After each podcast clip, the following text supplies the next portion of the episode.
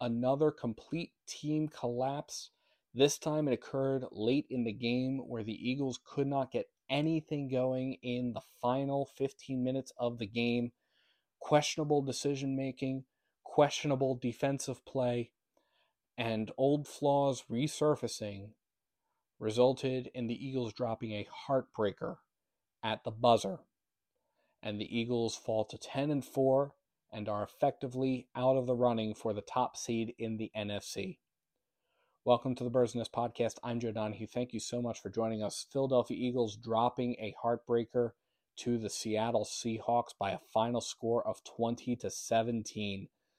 And listen, coming into this game, the Eagles had such high hopes, and Eagles fans had such high hopes that the Eagles were going to be able to right the ship and were going to be able to rebound off of a two game losing streak to really, really dominant teams against the San Francisco 49ers and against the Dallas Cowboys, who are division rival.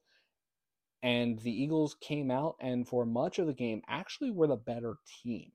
And that is the biggest frustration surrounding this game because the Eagles were playing really, really good football through the first three quarters of this game. The Philadelphia Eagles came out and on their opening drive were able to march down the field and score a touchdown and were able to take the early lead. And the Eagles actually held the lead going into halftime, which the Eagles haven't done in the last six games that they've played. They've played from behind in all of these games. So the Eagles were able to move the ball down the field, score a touchdown, and then the Eagles defense came out and did something that they haven't done a lot of really at all this season, and that is force a three and out. For the beginning of this game and for much of this game, it looked like the Eagles were starting to turn around and were starting to really, really perform well. The Eagles' second offensive drive was a three and out, and then the Eagles were able to get another big third down stop on the Seattle Seahawks that forced the Seattle Seahawks to have no points at all during the first quarter. Then the Eagles marched down the field, and it was an eight minute drive, and it was a dominating eight minute drive. And the Eagles were able to go down the field. They were only able to get a field goal out of that. They were not able to seal the deal, unfortunately, due to a critical false start error that Jason Kelce committed, but it was a dominating drive that took so much time off of the clock. The Eagles were dominant in the time of possession game throughout most of the game, throughout the entirety of the game, actually. The Eagles won the time of possession battle, holding the ball for 32 minutes over the course of the game. And they were incredibly dominant in the first half in that regard, holding the ball for 18 minutes to the Seattle Seahawks 10. The Seahawks were unable to put points on the board until late in the second quarter, where they were able to put a field goal up. Then the third quarter came about, and the Seattle offense was able to start getting the ball moving a little bit more. But the Eagles were also able to move the ball down the field quite effectively. Both teams traded touchdowns in the third quarter. This game moved by pretty quickly through the first three quarters of the game.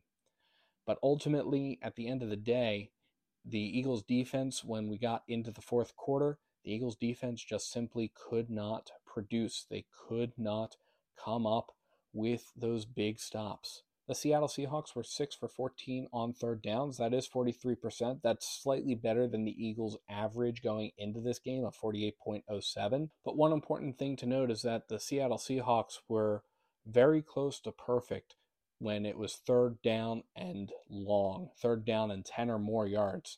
The only one that I can think of that they missed was one that occurred deep into the second quarter. But then what happened in the fourth quarter? Well, the Eagles got the ball and the Eagles were still able to drive. The Eagles did a really good job overall of moving the football, but when the Eagles got the ball in their drives in the fourth quarter, their very first drive in the fourth quarter, ended with Jalen Hurts throwing a deep bomb that he didn't have to throw to Quez Watkins. And safety Julian Love was able to come in and was able to undercut the route and was able to come away with an interception in the end zone. The thing here with that is that the Eagles didn't have to go for it all there. And that's one of the big question marks that I had. It left me scratching my head as I watched that play because Jalen Hurts did not have to make that throw. He did not have to throw the ball down the field. He did not have to throw a deep bomb to the end zone. There were eight minutes left. It was first and 10. The Eagles had already demonstrated earlier in the game that they could run an eight minute drive and drain the clock and score. And the Eagles, again, it was first and 10. So it's not like they were playing from behind, and it's not like they were playing with any particular kind of need for urgency. They were playing from ahead. At that point in time, the Seattle Seahawks only had one timeout left in the game. Now, on the whole tonight, Jalen Hurts was kind of meh. He was 17 for 31. That's a 54.8% completion rating for 143 yards. He was not sacked at all. And so those stats in general, they weren't great, but in general, those stats should be enough to allow the offense to be able to do work and allow the defense to be able to keep you in the game. Unfortunately, the stats that killed Jalen Hurts were the turnovers. Again, Jalen Hurts threw the one interception at the beginning of the fourth quarter, and the Seahawks, they were able to get some drives going and they were able to get some late scores that were putting them ahead. The Eagles had an opportunity at the very, very end of the game to march down the field and take the lead. They had all three timeouts with about 20 ish seconds left on the clock. And what happens? Jalen Hurts looking for A.J. Brown on the sideline, throws into double coverage, and it's picked off and that is the second interception, and that is the interception that ends the game. So, this was an absolutely frustrating, head scratching kind of way to end the game because the first interception, nobody had any business throwing that football. The second interception, if AJ Brown's in double coverage, there's got to be somebody else open, or you just take off yourself. Again, you've got all three timeouts. There's no reason why you have to throw that kind of a football. Now, one of the things I was very pleased with was the play calling when it came to running the football, when it came to the mixture of running and passing the football. Jalen Hurts only threw the ball 31 times. The Eagles ran the ball 37 times, 38 if you count a little backwards lateral that Jalen Hurts threw to Dallas Goedert that resulted in a one yard pickup. Jalen Hurts ran 13 times for 82 yards. D'Andre Swift ran 18 times for 74 yards. So those two guys had the bulk of the run game. Kenny Gainwell got in the mix later in the game, six carries for 21 yards. So there was a lot of run mixture. And when it came to the Eagles' offense, the Eagles' offense, especially in the passing game, was able to get a number of folks mixed in there. A.J. Brown, certainly the leading target. He was targeted 10 times. He had five catches for 56 yards. DeVonta Smith, five catches on five targets for 50 yards. Dallas Goedert, four catches on nine targets for 30 yards. But you also had targets to Julio Jones, to D'Andre Swift, Kenny Gainwell, Quez Watkins. So there was a good mixture of stuff. But unfortunately, it was those late game errors that resulted in the Eagles dropping this one and resulted in the Seahawks being able to stay in it. Now, again, the Eagles' defense was playing decently well during the first stretch of the game, but when it came down to the very end and when it came down to the Eagles needing the defense to step up the most, they weren't able to do it. The Seattle Seahawks finished the night, as I alluded to, 6 for 14 on third down conversions. That's a 43% conversion rate a little bit better than what the Eagles have been giving up in the past. The Eagles' run defense also gave up in the first half just 26 rushing yards, and that was a huge boon for an Eagles defense that had been giving up 60, 70 rushing yards in the first half alone. Now, the Eagles did make a major change on defense. They did slot Matt Patricia in as the play caller, and you could tell that certain things were happening. Again, early in the game, the Eagles were able to get third down stops they didn't seem to be able to do that under Sean Desai. And whether or not it was a shot in the arm for the defense, or whether or not it was a real move to try to move Sean Desai out, whatever shot in the arm the Eagles got from this administrative, this coaching shakeup here, it didn't last very long. Unfortunately, again, late in the game, and especially in the second half, the Eagles gave up 74 more rushing yards. So the Eagles gave up another 100 plus yard rushing game this week. And again, if you look at most statistics throughout the course of this game, even if you look at the end of game statistics, the Eagles on paper were the better team. The Eagles had 178 rushing yards. They had 321 total yards compared to the Seattle Seahawks 100 rushing yards and 297 total offensive yards.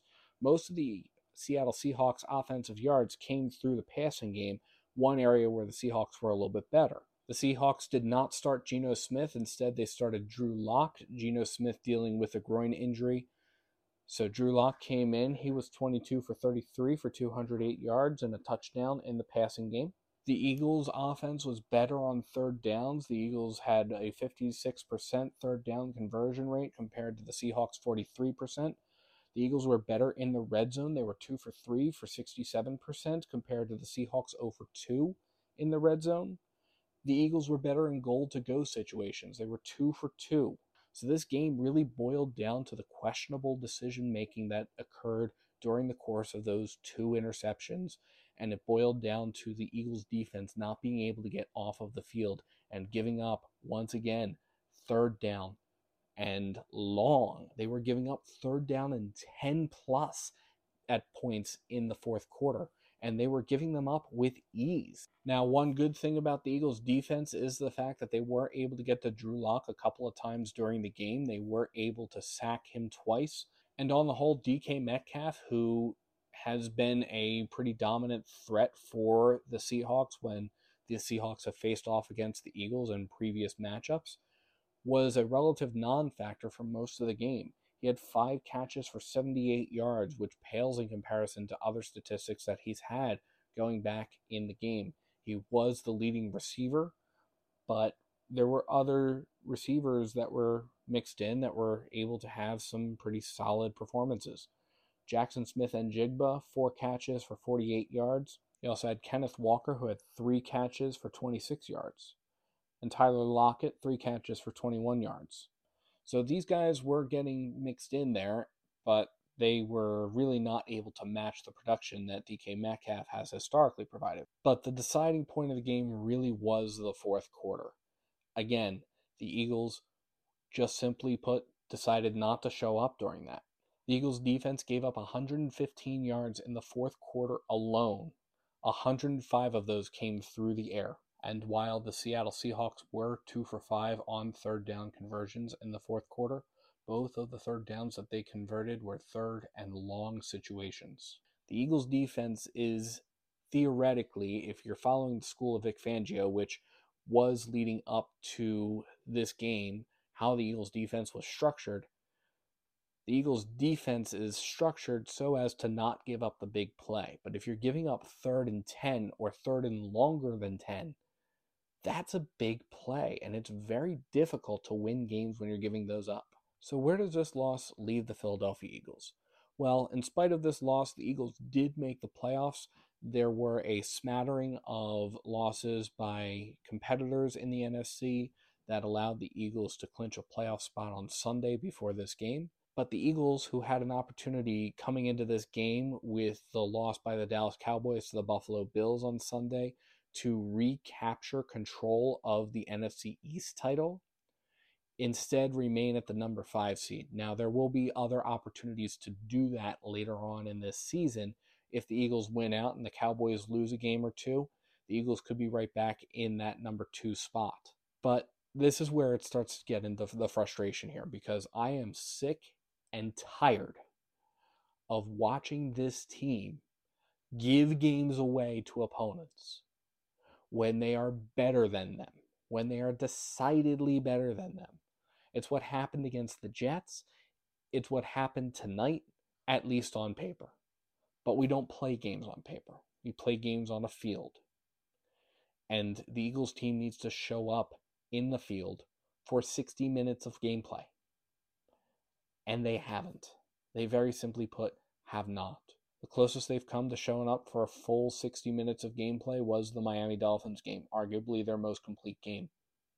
This game had the potential to be a complete game, but in the fourth quarter, the lackluster play that was so characteristic of the Eagles coming off of the bye, and especially during their losses to the 49ers and to the Cowboys, reared its ugly head again.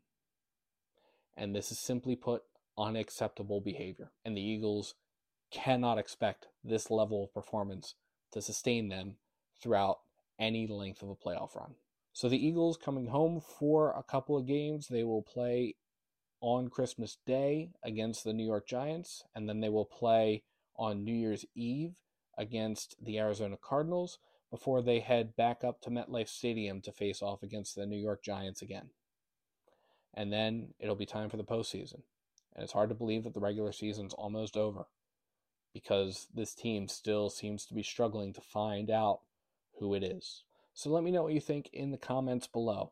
What are your thoughts about this game? Where do you think the Eagles need the most improvement? Let me know.